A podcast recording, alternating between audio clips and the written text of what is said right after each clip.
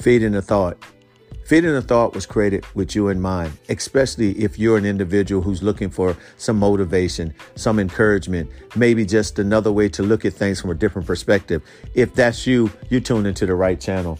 Weekly, I sit up and I create forums and podcasts to share with you about some of the things that I interact with when dealing with some of my clients or things that I've talked to people in passing.